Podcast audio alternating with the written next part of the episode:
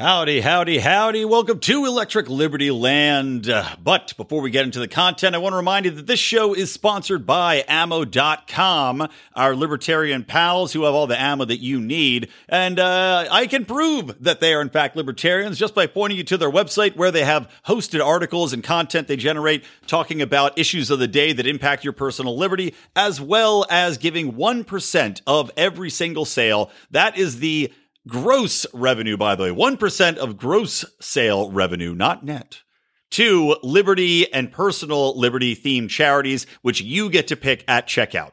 So not only they a great resource for you to get all the ammo you need, but also a great resource for helping forward the libertarian cause. And through a link from this show, ammo.com forward slash Lions of Liberty you can get $20 off an order of $200 or more. So please support Liberty, support our podcast. I will give you the Liberty ammo. Ammo.com can give you the real thing. Welcome to Electric Liberty Land here on the Lions of Liberty podcast, your weekly shot of culture, comedy, and liberty with your host, Brian McWilliams. All right, welcome to Electric Liberty Land proper, everybody. Hello, I am Brian McWilliams, your lovely host, and this is Electric Liberty Land episode number 107, meaning you can find all of the show notes for the multitude of topics we'll be hitting on today at lionsofliberty.com forward slash ELL 107. And uh, by the way, at the top of the show, I want to remind you that not only should you visit our sponsor, but damn it, you should become one of our patrons. And you could do that by going to lionsofliberty.com forward slash Patreon or skip the middleman, being our website, and go to patreon.com forward slash Lions of Liberty. See how that works? It's, you just reverse them, they work both ways. And uh, you'll get a lot of extra content from us. You get conspiracy corners, you get degenerate gamblers, you get all sorts of fun activities, including very special libertarians in living rooms drinking liquor shows that we record just for our Pride members. And uh, yeah, Plus, you get some free gifts for signing up. What's not to love? All right, guys. So let's get into the show today. It's kind of, you know, I've got uh, a little tight on time just because I've had a very busy day today, and uh, I've got family coming into town this week, meaning I have to clean the rat's nest that is my house after the holidays, the holiday parties, and uh, the Christmas tree, which, yes, still remains standing. John Odermatt, I remember, posted a poll on Facebook about it. My tree is still up although I have been de-decorating it. Undecorating it, I don't know, whatever it is. I've been stripping it of decorations and uh, taking down all of the various Christmas uh, paraphernalia from around my house, taking my lights down off my house. Just a massive time sucking pain in my ass. And, uh, but you know, you got to do it because my sister's coming here. My, my goddamn Brooklyn. Well, now she lives in Queens, but my, eh, my very much in the bubble uh, social justice warrior, socialism embracing sister is coming. Now, I don't know for sure that she's socialism embracing, by the way. I've not talked to her about Alexandria Ocasio Cortez and her absolutely moronic ideas, uh, some of which I'm going to get into. I think probably second topic, we're going to get into her ideas on the tax rate. But uh, anyway, still got to keep the house clean. It doesn't matter how uh, brainwashed your sibling might be that's coming to visit and see your house for the first time. So there you go. Anyway, so as Willy Wonka said, so much time, so little to see. Strike that, reverse it. And we need to jump in hardcore here. I think it's like I don't even know where to start really because um, we've got a wide ranging uh, bunch of topics here. But I think we'll start off on something that's that's really been bothering the living shit out of me, and that is all of these completely morally bankrupt, disingenuous media outlets, all these liberal media turning on Rand Paul and jumping on this story that a man who was attacked viciously from behind while he was minding his own business and mowing his lawn in supposedly what was a quote unquote guy who snapped this man, what was it, uh, Remy or something like that, snapped over lawn clippings and attacked Rand Paul. Now, while, hey, people have lost their shit over much dumber things than lawn clippings, hard to believe that Rand's stance, his uh, political affiliation, and his outspokenness didn't have a little something to do with that, with the very liberal and Trump hating Remy, whatever his face was. I, am not even, I can't remember the guy's name, and really, who cares? So after he's viciously attacked, which the media could not take more glee in, and any number of articles were written in Vox and I think the Atlantic, basically saying, "Oh, oh, what was it? Uh, Esquire, I think, wrote a lovely one talking about how wonderful it was that Rand Paul was attacked and how didn't we all want to attack Rand Paul just for you know because God forbid somebody's free market, somebody's pro capitalism, somebody's pro liberty in America. You know, can't have that in 2017, wherever it was. But they write all these articles about, oh, well, poor Rand Paul, who gives a shit? We shouldn't pity the man.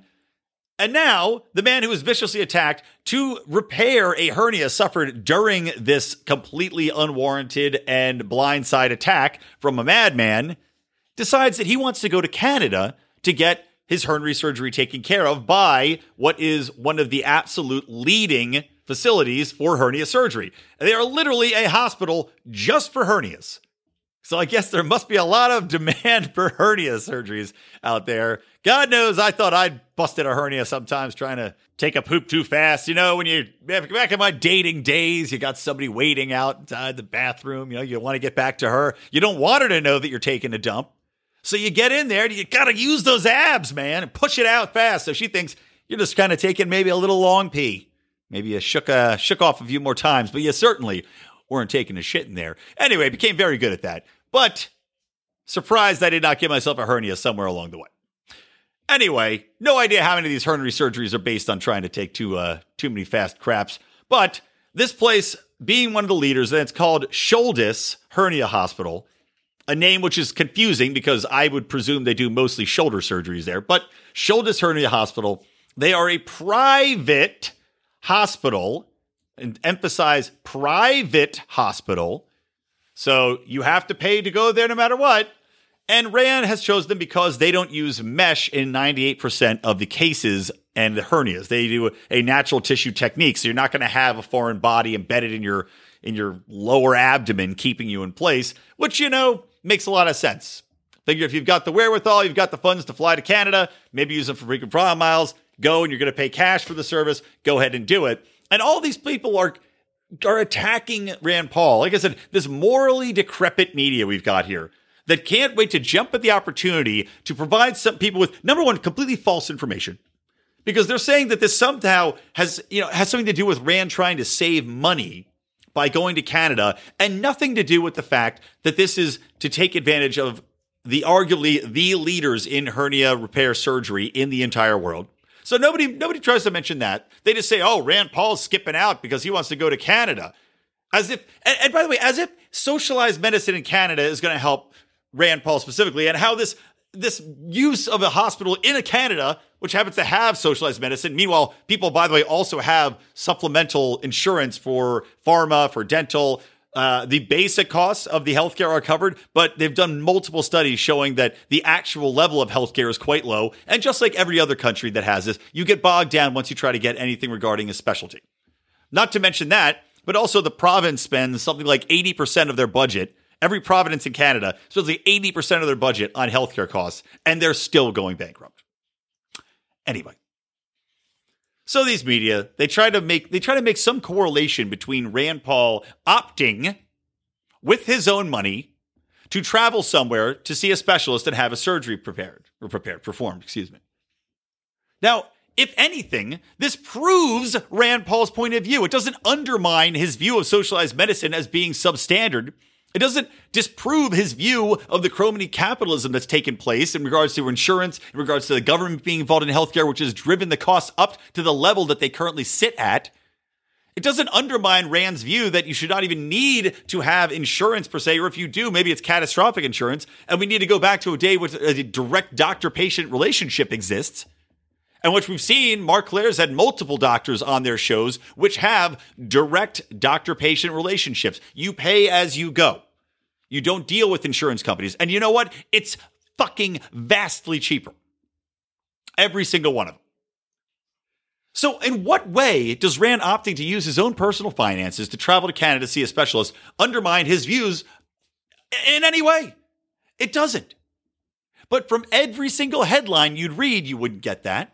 Every single headline buries the fact that this is a private hospital that's not involved in Canada's socialized healthcare in any way, shape, or form. They bury that at the very bottom of the paragraph, or the very bottom of the story, not even the paragraph, forget that. And of course, every single story has to start with the line that Rand Paul is in opposition of socialized healthcare. In a free market, and Rand, Mar- Rand Paul is a free market capitalist. In a free market, this is the way it works. Someone has a service, they have exceptionally good service. So, you, what are you going to do? Oh, well, I'll choose to use the money which I have earned, and I will now use my free will to go and visit this service. And I will voluntarily pay them money whatever the monetary demands they have for this specific service which I require, I will hand my money to them voluntarily and we will have an exchange. That's the free market working. The problem, of course, is that the free market does not exist in the way in which we would hope in regards to healthcare in America or really in virtually any country. So Rand Paul is not a hypocrite. Rand Paul is not somebody who, who should who deserves to be uh, lambasted, have his name drugged through the mud as some sort of uh, example of the hypocrisy of right leaning people or libertarians. Not that Rand Paul's a libertarian, mind you, but he is libertarian leaning. In fact, if anything, Rand Paul should be celebrated as someone that's taken the initiative upon himself to go and use the free market, to go get a specialized service that's going to repair his hernia in the best possible way and allow him to fucking return back to his duties faster than arguably you would have if you went through a more traditional way of doing it or had the mesh implanted.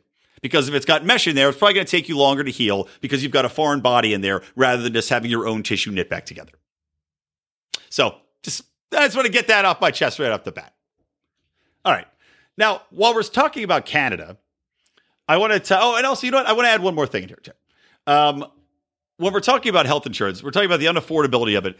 And they're, saying as, as a socialized medicine, as, as the government involvement makes everything better. Well, there's a nice little story that was reported in Reason. And it was a woman was hit with $20,000 in a surprise bill after she went to the emergency room in San Francisco. And of course, what do you think happened when she went to the emergency room? Right? And she has health insurance, has health insurance.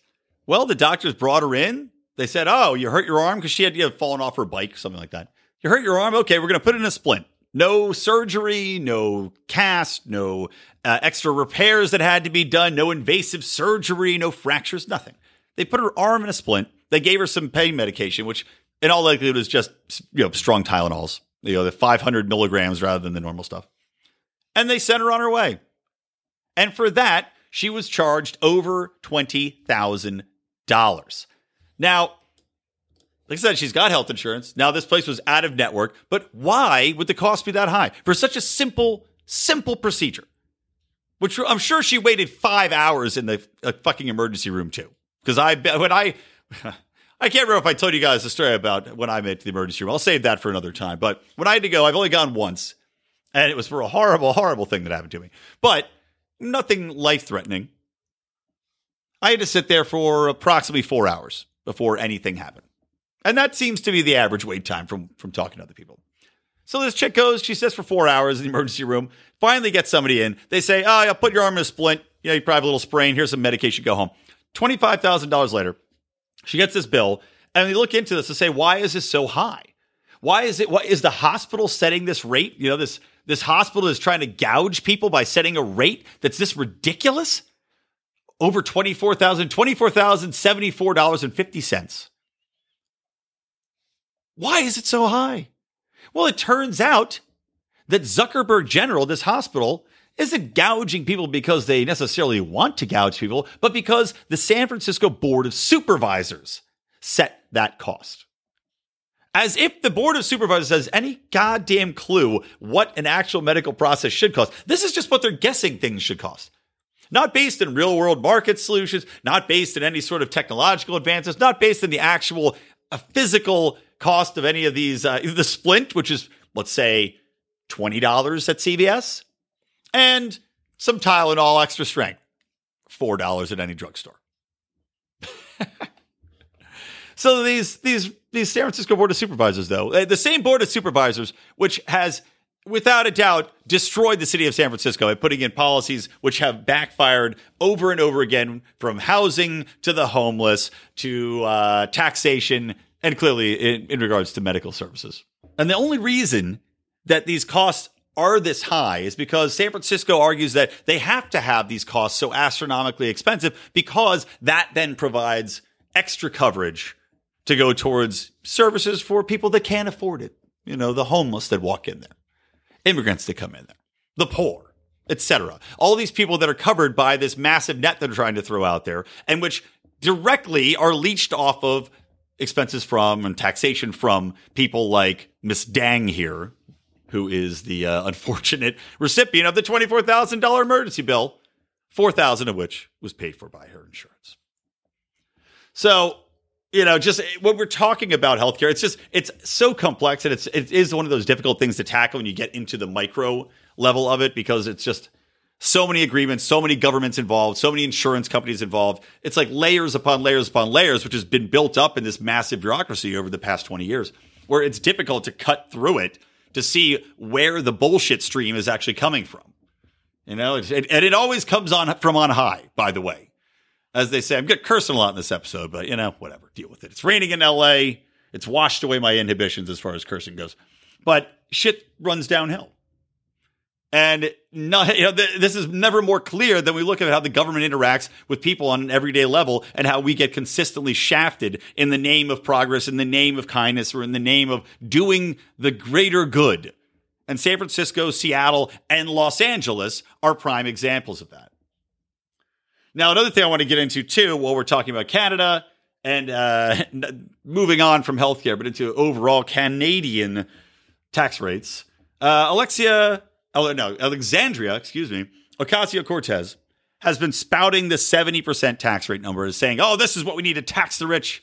Because God, we'd have to we have to strip all those bastards of any incentive that they have to make money. How dare they keep so much of the money that they've earned? And how dare they impact society by providing so many people with employment and opportunity, with creating business, with creating salaries for the working man? How dare they keep that hard earned money?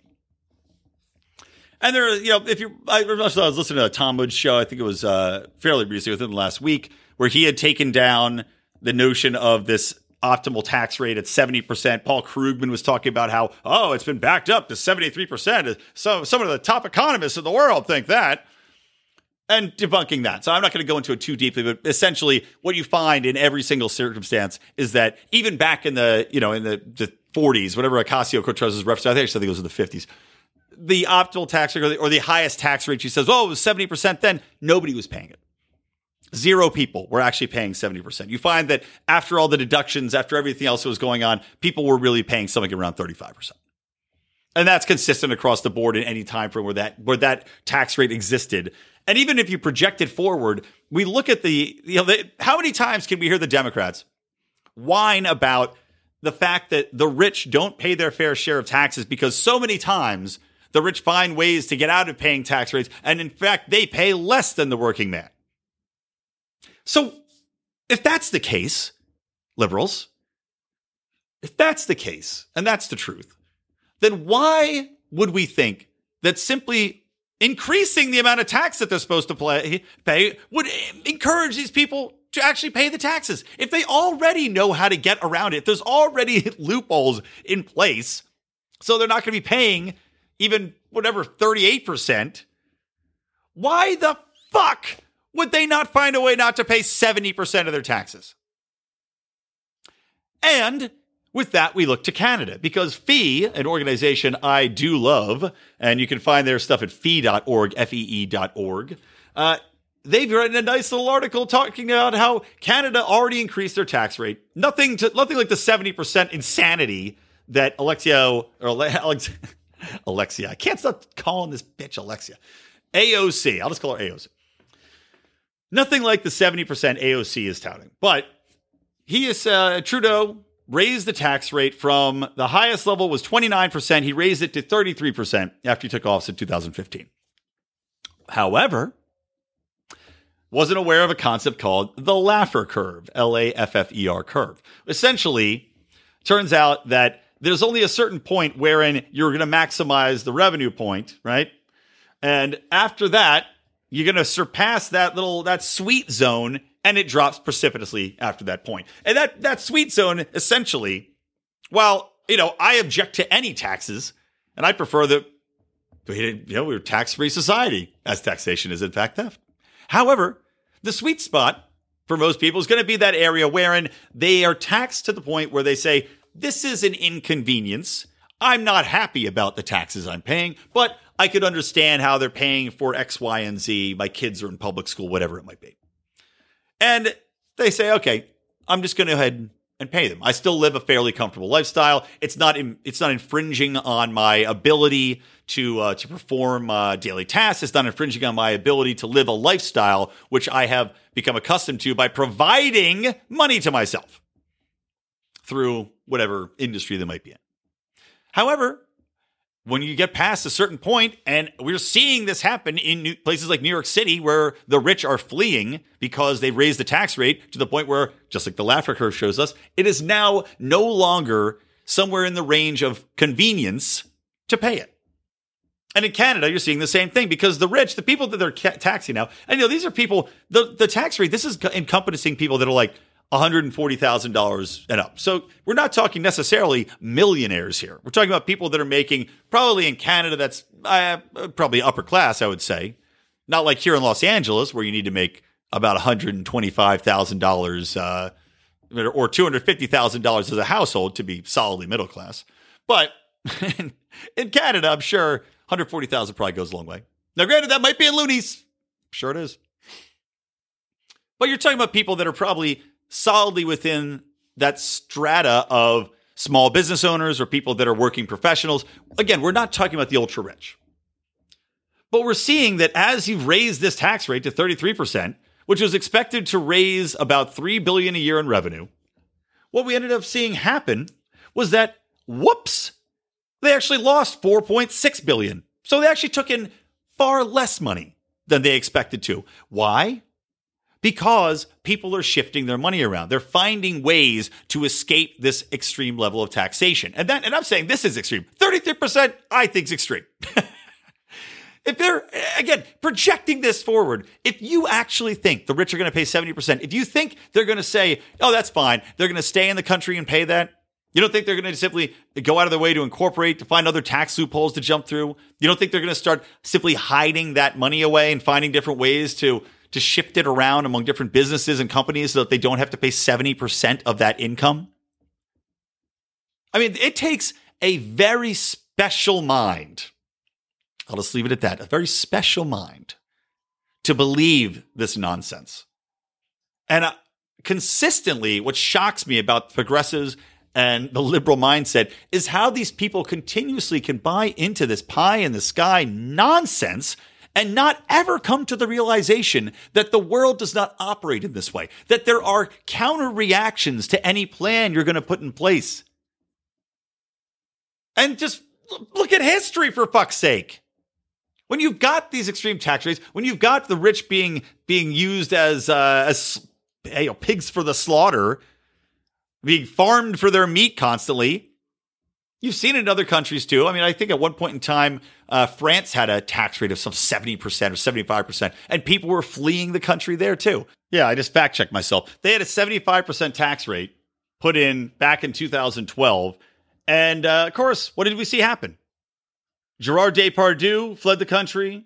H, uh, LVMH luxury boss Bernard Arnault fled the country. They went to Belgium instead. And of course, the prime minister at the time, Jean Marc Ayrault, Ayrault, I don't know how to pronounce his name, said how pathetic these men were for fleeing to, to save the money, to not be taxed 75% on anything above a million dollars a year. It's just absolutely absurd. And you would see the exact same thing happen in America. Although I'm sure it would be far faster because the rich of America probably don't seem to have the same connection. You know, there's not the same cultural heritage and pride in America necessarily than you might see in a France where the culture is so completely insular where you'd say, well, I don't know if I want to ever live anywhere else. If you're exceptionally rich in America, you can find plenty of places to live that are probably going to be just as fine for you until this whole thing blows over and they realize the horrible mistakes that they've made. However, we're not seeing that. Socialists in this country now, some 51%, I believe, of uh, millennials identify as socialist, democratic socialist. So who knows? The lessons of the past don't seem to have any repercussions on the ambitions of progressives. All right, let's move on to another topic. How about we talk about uh God, it's just it's just nonstop absurdity today. This bill. Oh my God. So the Democrats introduce a bill to shield unpaid federal workers from lenders and landlords. This is a bill that was put forth last week on Wednesday, and it was put forward by two Democrats, of course, Brian Schatz, a senator from Hawaii, goddamn Hawaii senators, man. Between this idiot and Hirono, they've really got a lockdown on just like what eh, what is wrong with that? Does poi make you retarded? Does eating that slop somehow damage your brain? Is the spam, is the high salt content in spam retarding senators in Hawaii? God. Anyway, Brian Schatz of Ohio, Ohio, Hawaii. I must have been eating spam today. And Representative Derek Kilmer from Washington are both hoping to put forward this bill, which would prohibit landlords and creditors from taking action against federal workers or contractors hurt by the shutdown who can't pay rent or loans. So essentially, until as, as long as the shutdown's going on, you don't have to pay your rent to your landlord. You don't have to pay your credit card bills. You don't have to pay your house loans. You don't have to pay your car loans. Because as we're seeing here, government workers are a protected class. You know, the left loves to talk about these protected classes of people that we have to stand up for. Well, clearly now, these 800,000 civil servants, as they're called, although, goddamn, uh, the number of times I've been served by a civil servant where I would deem their service less than adequate or something akin to being kicked in the balls 700 times consecutively, you know, more often goes to that kick in the balls side of things rather than uh, complimentary. I just I just can't get over the fact that we are clearly seeing writ large that the government views its own people as vastly superior and more important than the general public and the private citizen. Because why else can you put forward a bill like this? And you even have Marco Rubio, a conservative, who you'd think would be for shrinking the government. Of course, we know Marco Rubio is not that man. But you'd think would be all for keeping the shutdown active, streamlining the government, and would say, well, no, you know, we've got private institutions and private citizens which need to be paid. You know, if this any other business, any or any any citizen, if you're not in this protected class of government drones, if you make an agreement, if you sign a contract between you and a person or you and another business, you don't have the option of not paying that because you happen to lose your job. Now, you might have a personal relationship with somebody where you can work that out, and in which case, good. If you have that business relationship, and often businesses do, you'll have deferred payments, or they'll say, okay, we can understand, we can extend you credit for an extra couple months, or they'll say, okay, instead of paying month by month, can we do a net 90 payment? Because right now we need, we're waiting for some bills to be fulfilled on Aaron. Oftentimes, you'll have that understanding. And maybe you have that relationship with your landlord. But what if your landlord in this circumstance happens to be a retired old lady who's paying off her own mortgage and supplementing her income, her social security check or whatever it might be? Hopefully, hopefully she's not depending on that, but whatever it might be. Let's say she depends on your income in order to pay her own mortgage. Well, she doesn't work for the fucking government, does she? So how is she going to pay off her creditor then? I mean, what, what we're going to see from this idiocy is a cascading waterfall of defaults on loans and payments. And we're going to see lenders who they're not all going to be big banks, but we're going to see people that are private individuals that have made voluntary contracts that need to be fulfilled with these government workers go unfulfilled.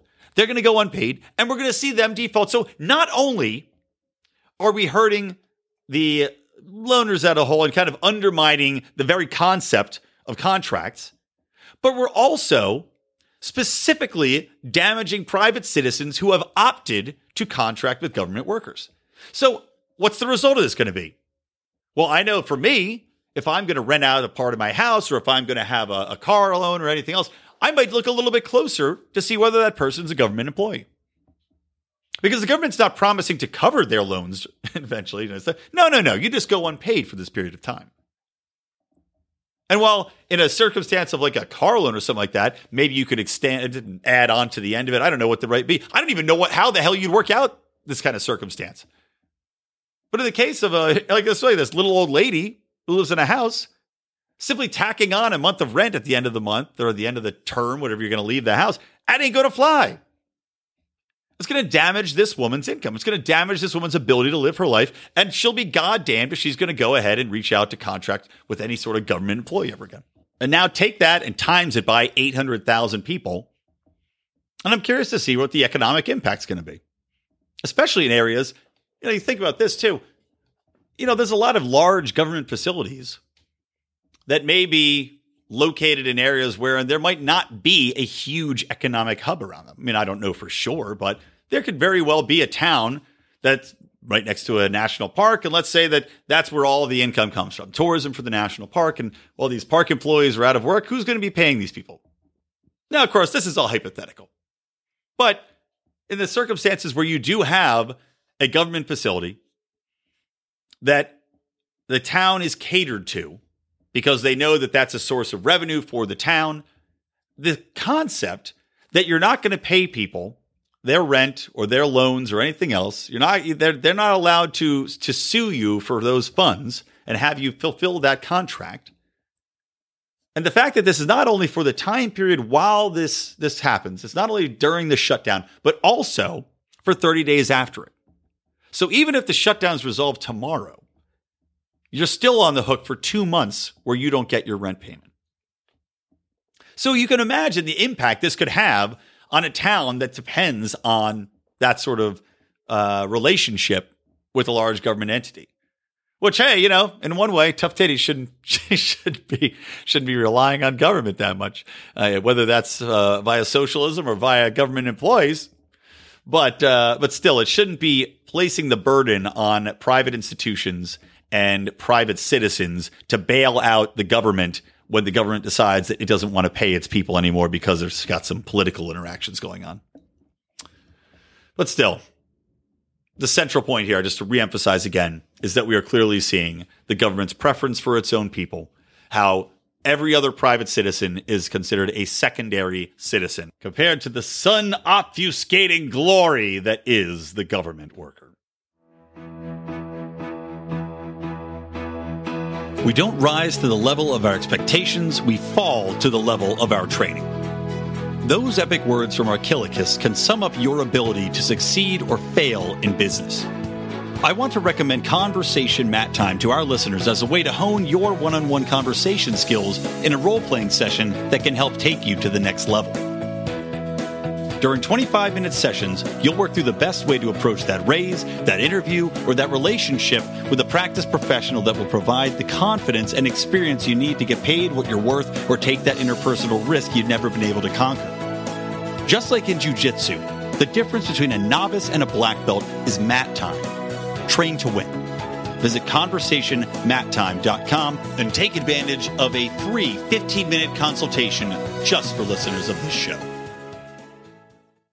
All right, welcome back to Electric Liberty Land, episode number 107. Again, show notes, lionsofliberty.com forward slash ELL 107. So, last show, I mentioned that I wanted to get into a little bit of LA and California talk on this episode. So, let's do that now.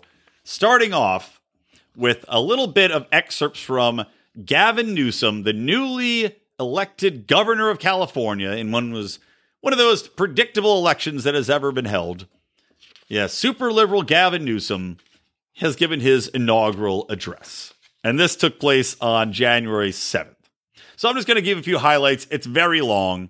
Uh, I mean, I, I don't know how long it was in actual real time speaking. I'm just reading the transcript of it, but it was like 10 pages. So we'll just highlight a few things. But the one thing that I really took away from this was the absolute unabashed leftist elitism that is apparent and redundant throughout this entire goddamn shitty address that he gave. And what I mean by that, and you'll hear some language, I'll, I'll read it off to you, but just as this concept that the coastal elites, and you get this in New York and California, but you really get it in California. Like the assholes in San Francisco and the assholes in LA really combine to think of themselves as so much better than the rest of the country by leaps and bounds. Think that they are so superior, that their ideas and way of thinking are so evolved that the rest of the nation must look to California as a beacon of intellectual light.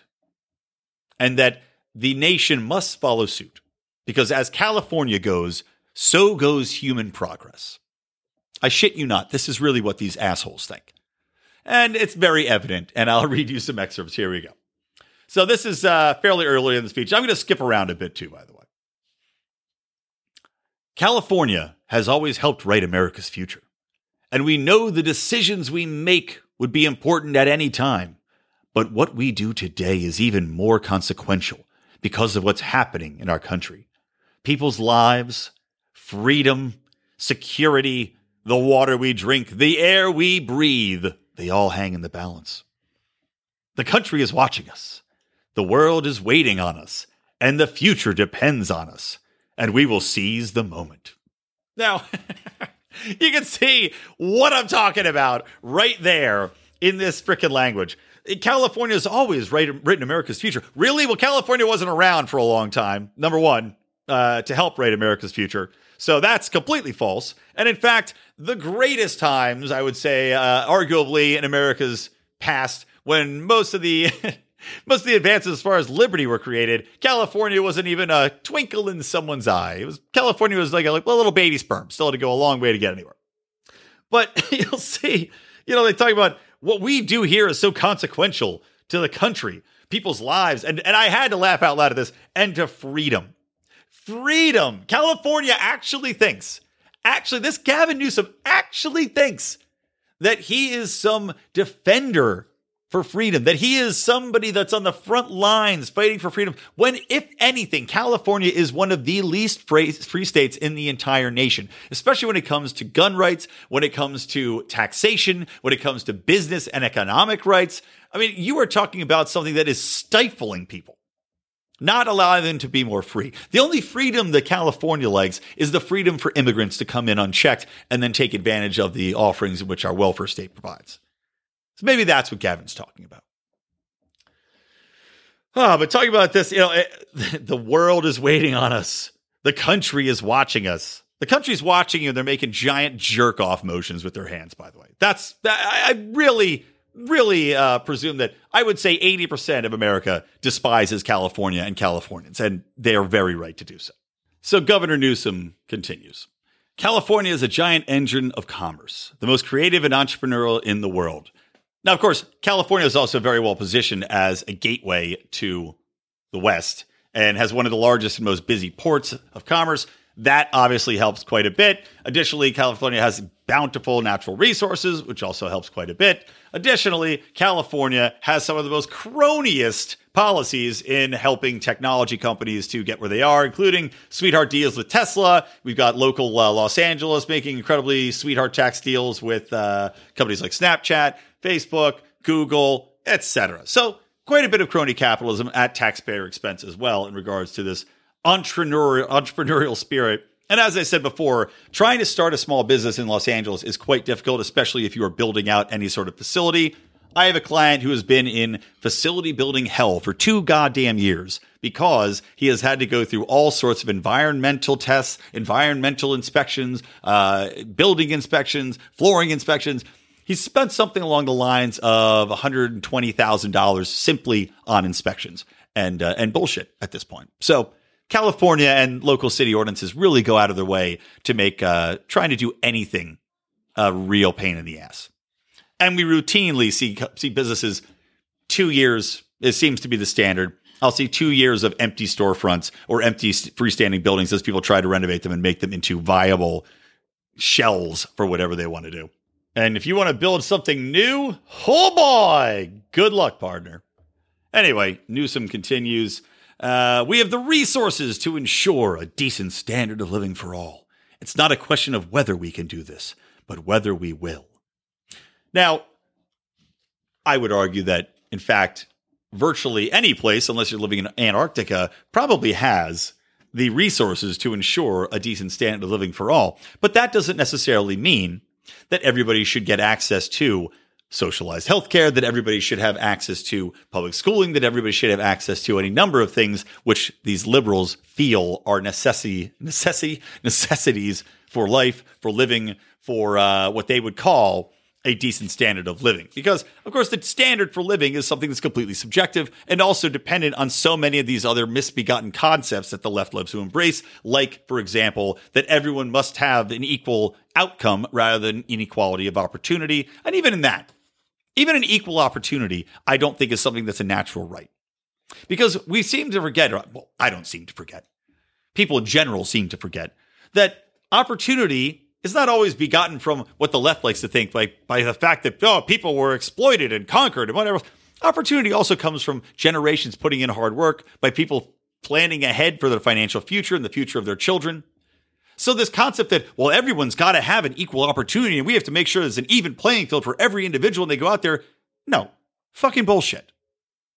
People go out of their way to work more, more, more diligently to ensure their future, have made correct decisions versus some people that go out there and fuck around and do nothing, miss, you know, misallocate their time, misallocate their money, have vices that they may prefer to actually doing something that can ensure the future. People that prefer to uh, to spend their time now rather than save their money for a, a future payoff later on. Henry Hazlitt talks quite a bit about that in his book. So again, this equality of opportunity and these this ensuring that people have a decent standard of living it's just such happy garbage that's based in complete, complete nonsense. All right, then he goes on to say later on, skipping forward, make no mistake, there are powerful forces arrayed against us.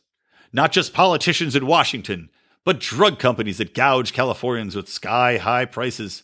A gun lobby willing to sacrifice the lives of our children to line their pockets. You, know, you just love hyperbole like that a gun lobby willing to sacrifice the lives of our children. Who's safeguarding the lives of your children, you fucking idiot?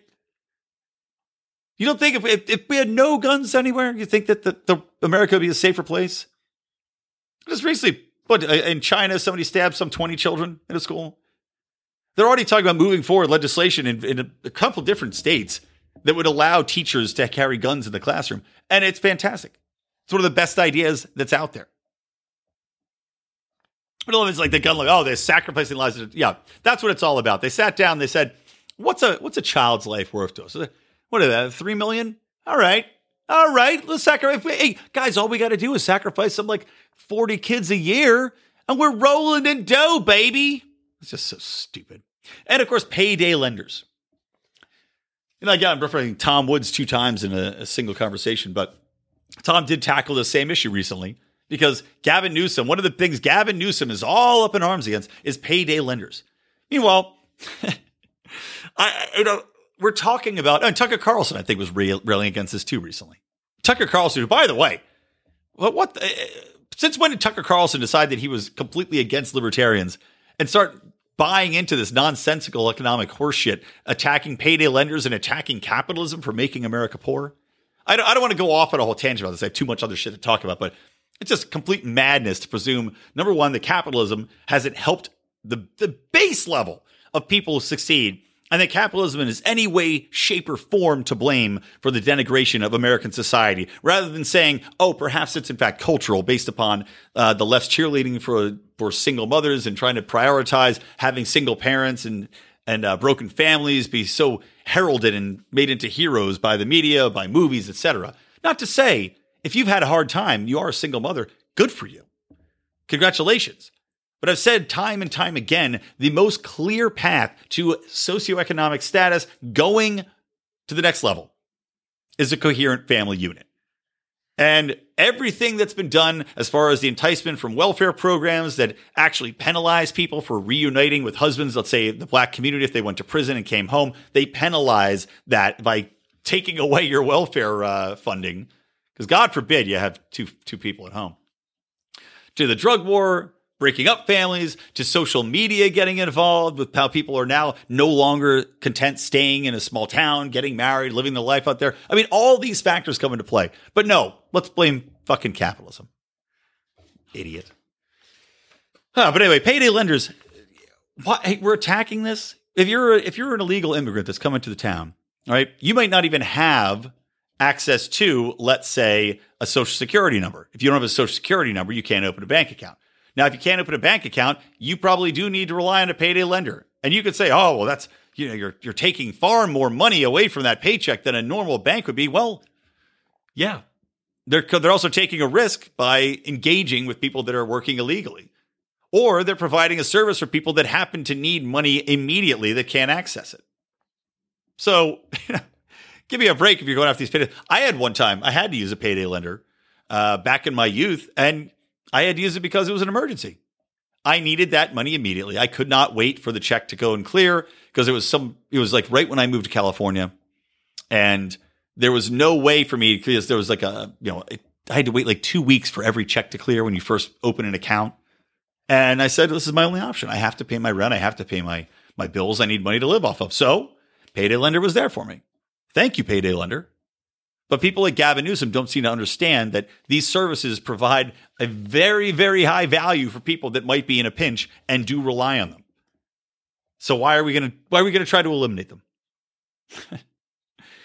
ah, moving on. We face serious challenges undoubtedly. Some that have been deferred for too long. And that is hilarious because I'm going to talk about the LA teacher strike next. Talking about challenges that have been deferred for too long. Right now, California has a budget surplus. That surplus will be gone within, I think, probably about three years because we have a unprecedented amount of badly negotiated union pensions and union benefits that are due to come to fruition in the near future. And it will bankrupt California in the midst of California talking about how they want to socialize healthcare. And, and Gavin Newsom mentions that in his in his address, how they want to provide healthcare for all. How are we going to pay for it?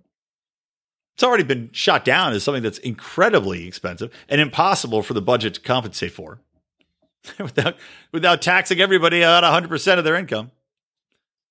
But we're just it's just so funny these deferred too long these challenges. So now he's saying that we must run faster just to stay in place. Stagnant wages, which is, by the way, stagnant wages is kind of funny because we're seeing astronomical growth in wages within the tech sector because of the crony capitalism I mentioned earlier.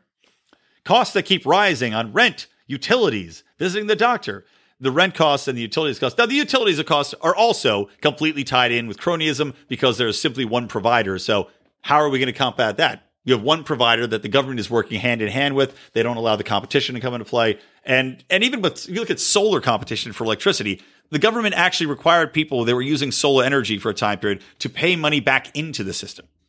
You couldn't just have your own solar. You actually had to pay the money to put money to put solar back into the system. You can't make this stuff up.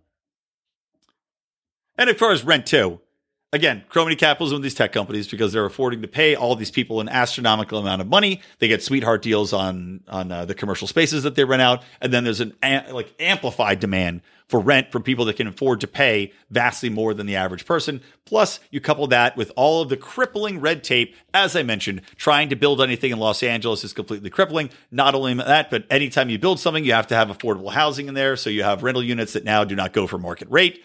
It's just it's insane. But again, these people don't see the writing on the wall. They don't see the clear economic impact of these horrible policies that they've been making year after year. And I don't know what Gavin Newsom's solution for rent is, but I guarantee it's going to be something along the lines of taxing people more to provide subsidies to the to the poor people. It's not going to have anything to do with making it far easier to build, with tearing down red tape, with removing regulations, removing restrictions on when and where and how tall you can build buildings. None of that's going to happen. Talks about the homeless epidemic, of course. Again, tied in with everything I just talked about. And an achievement gap in our schools. Funny that he mentions that, considering the fact that the LA teachers are on strike now. But again, I get ahead of myself. I will wrap this up by highlighting one last bit from his speech. Pardon my page flipping. Skip ahead a little bit because it just, I, I couldn't get over how funny it was. And it's this one line In our home, working people deserve fair pay. the right to join a union, the chance at a middle class life. now, anybody in California, really anyone nationwide, talking about having the right to join a union as if that's something that has to be defended in liberal ass union cronyist union fucking lobbyist California of all places in the world is absolutely hilarious. I mean, who's buying the shit? Who's who's listening to this man speak and saying, "Yeah, you know, we don't have enough rights to unions here. I, I if I want to go and join a union, where am I going to find one?" No, you throw a rock, you can hit a union. If I if I go yell out my window right now, everybody with a union membership say, "Hey!" Guarantee I'll hear 50 people down the fucking block go, "Hey!" You get unions everywhere in California.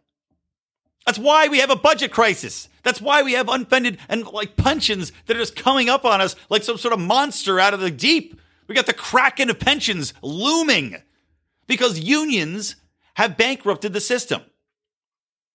You've got lobbying groups that get in bed with these politicians. They make these sweetheart deals, which are impossible to fund. And as Gavin said, are deferred. Yes, they keep deferring them farther and farther down the line. They keep uh, rising debt at worse interest rates.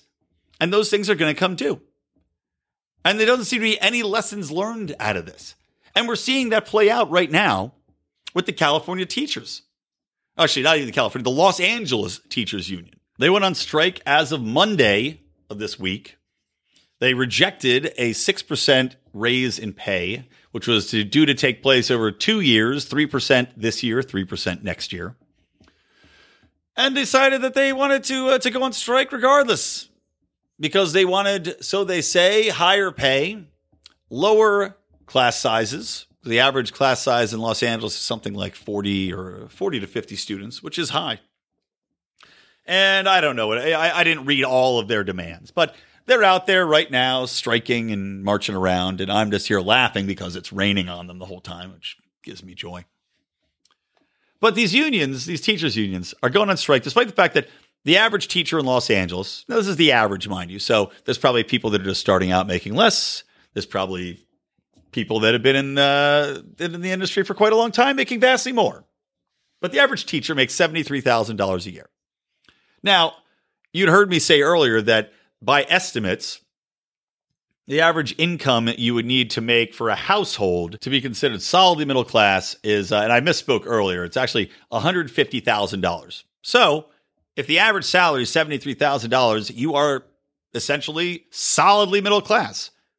And in fact, you're even on the upper tier of that, but still solidly middle class, making good money, you can live a good lifestyle, and let's not forget the fact that teachers don't have to work three months out of the year.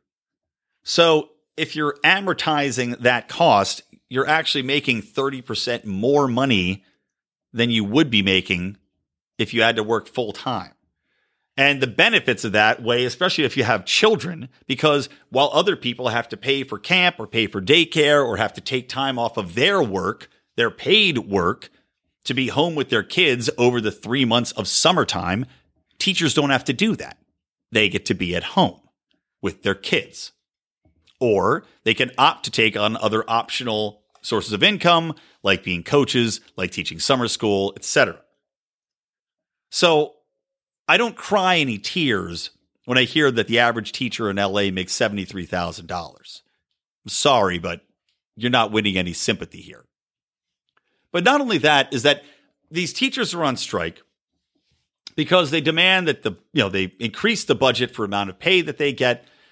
And meanwhile, as we're talking about this budget crisis, they've got something just astonishingly expensive coming up in regards to unfunded pensions. And actually, as of right now, let me see here. Actually, this is a story that was from early in 2018, last year. So it's really gotten worse since then.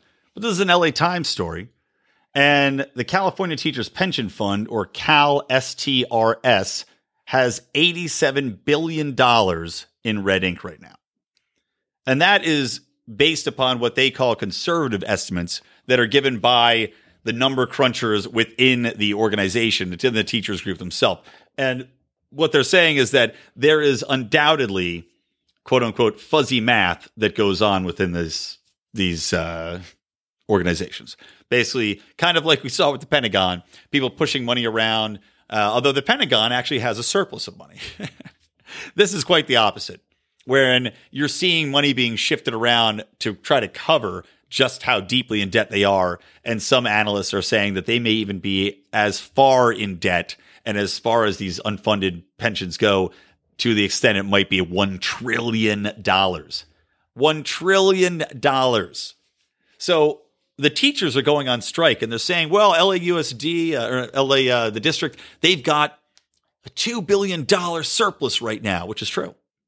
However, as the people in the school district themselves are pointing out, that $2 billion is going to disappear within, I think they said something like two or three years, because that's when all these retirees and all these pension benefits are going to come due. Not the full trillion, mind you, but something like 18, 20 billion. Now, on top of this, we have the issue where they're complaining about class sizes, right? When, and understandably, they are higher than other parts of the country for reasons that I've spelled out in other podcasts, including the immigration issues that exist in California. But the school district has also spent 16% of its dollars on increasing, or I'm sorry, not, I'm misstating that. They did a 16% increase in administrative staffing hires meaning that while they could have hired teachers, and this is the other thing that these obviously the teachers are demanding is more hiring of teachers to lower the class sizes. But while they could have hired teachers, they didn't. They hired administrators. Now, you might say, okay, well, maybe they needed more administrators to try to find out what the system's problems are. Fine, whatever. But we also have the issue wherein over the past few years, there's actually been a 10% decrease in the students at LA school districts. Comprised with, or excuse me, combined with that is also the fact that four out of 10 students don't end up graduating. So you have a school district which has not, you know, hired any teachers in a little while. You've got a school district that already is one of the most highly funded organizations in the entire country. And, and in since something like 2015 to 2018, California's budget increase for education went up something like 20%. It was like the highest of any state uh, or any public school system in the country over that period. Unprecedented amount of money that's been spent on education in California. And we still get results which are substandard. The results as far as student testing are substandard, graduation rates are substandard. And yes, maybe the class size could have something to do with it, but if you look to places like Japan, they've got even bigger class sizes and they excel in every possible way graduation rates, testing scores, one of the best education systems out there. So, what's the problem? Because I don't think it's going to be solved with paying the same teachers that seem to be inadequate at doing their job more money. That doesn't seem to be solving anything. We've debunked the concept that having too many students in the classroom is the reason because we can see other countries are doing it just fine with far better results. We've seen over time that, like everything else, spending more money on it doesn't solve the problem. And there have been many studies done showing that, in fact, when it comes to government institutions, the more money spent actually sees far worse results over time. And we're seeing that with education, which has gotten far worse over time, despite being one of the most well funded educational systems of any country in the world. We consistently rank in the bottom half. We're seeing that with efforts to increase people's productivity or uh, status of living with welfare reform, spending more on that than ever in the past. Poverty line's exactly the same. Same amount of issues exist. We're just spending vastly more money on it. But we're seeing these people strike, seeing the march. You're going to see more money thrown at it because this is, after all, California.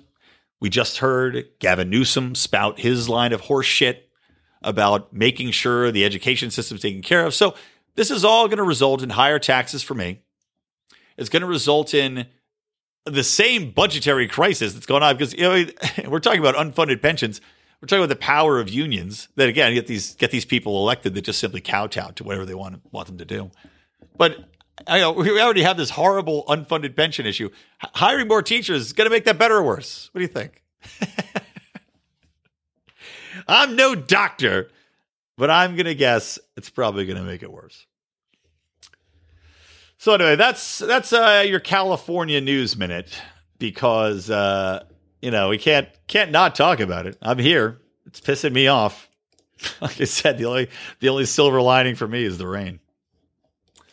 All right, let's wrap it up by talking uh, real quickly about two things. Number one is uh, this Gillette toxic masculinity ad. I'm not going to go crazy about it. I, I will say that I've read a lot of different articles having different takes. Most of the articles uh, that I've been seeing are from eh, maybe it's because I'm seeking them out more, but talking about the negative reactions that are occurring with this ad, which was put out called uh, We Believe. And it takes on, like I said, toxic masculinity. It said, and the concept of it is not necessarily saying that men are bad because it's showing examples of men opting not to bully or not to uh, be violent and not to do this and not to that, but saying that we can be better. You know, we can be better men. Are you the best a man can get? But still, the commercial mentions toxic masculinity within it, and that for me, to steal a phrase from the left, is enough to trigger me to the point where I am disgusted by it and I will take part in a boycott of Gillette's products because I cannot stand, of all things, I can't stand brands adopting social justice posturing. And it's like they do this to appeal because all the media is liberal, all of the trade publications are liberal that write and cover these industries, especially advertising, which again is a very strong basis in New York and California. So it's all liberal jagoffs in ad in advertising, which is why you see this kind of shit roll out. But you know, I saw an article in Reason, which uh, annoyed me by Robbie Soave talking about how you know this is eh, we're why are people getting upset about this? You know, it's it's it talks about toxic masculinity, but it's saying it's a good thing not to do it and how we should be better. And, we, and why are people getting upset about this? It's like, he, I mean, does he not understand that at this point in time, when we see, especially from libertarian point of view, when we see this kind of social justice posturing come into play, it, it's not necessarily that the message that they're sending is a bad one. Telling people not to take part in domestic violence, fine. But when you adopt the language, you become the sycophant to these leftists and their obnoxious ways of behaving.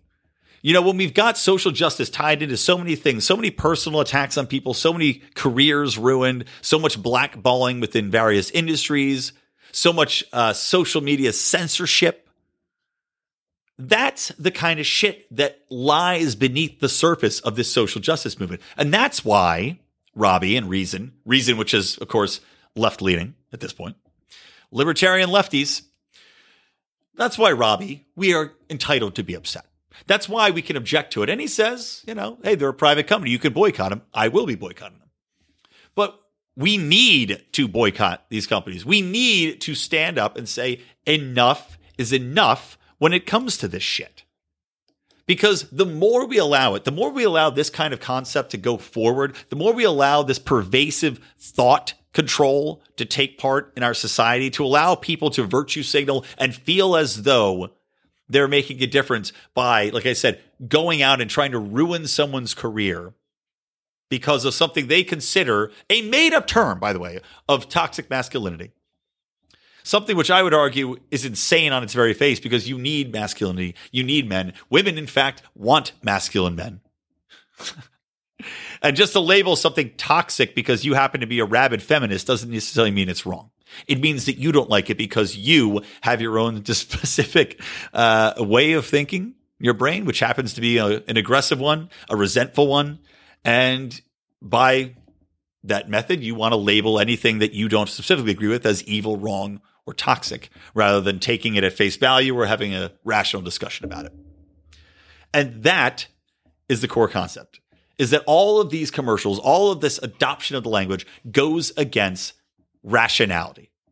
It goes against reason. It goes against ha- being able to have a logical, rational discussion with somebody about a topic on its merits, based upon facts, based upon science, based upon even just general understanding between people. Maybe it's couched in the concept of history and achievement.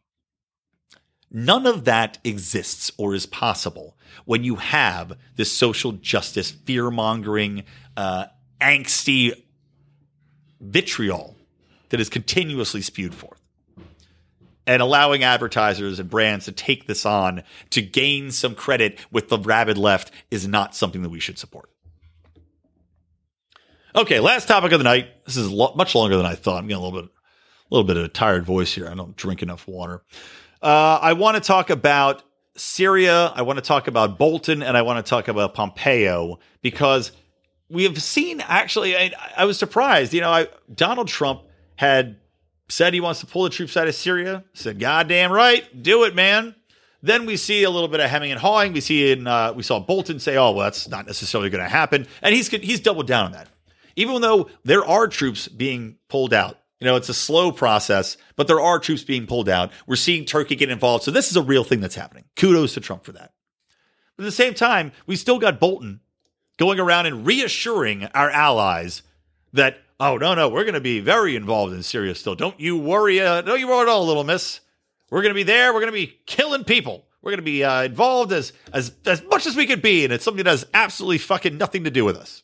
So you got Bolton out there on the one side. Then you have Mike Pompeo, who was in Egypt giving a speech in Cairo recently, and uh, had taken some jibes at Obama during the speech because Obama had said that he regretted some of the actions that America took in the Middle East in the past. Now, as we saw, Obama was a complete fucking liar because he continued George W. Bush's atrocious policies within the Middle East, including starting to assist Saudi Arabia in the ongoing genocide in Yemen, which of course President Trump has also supported.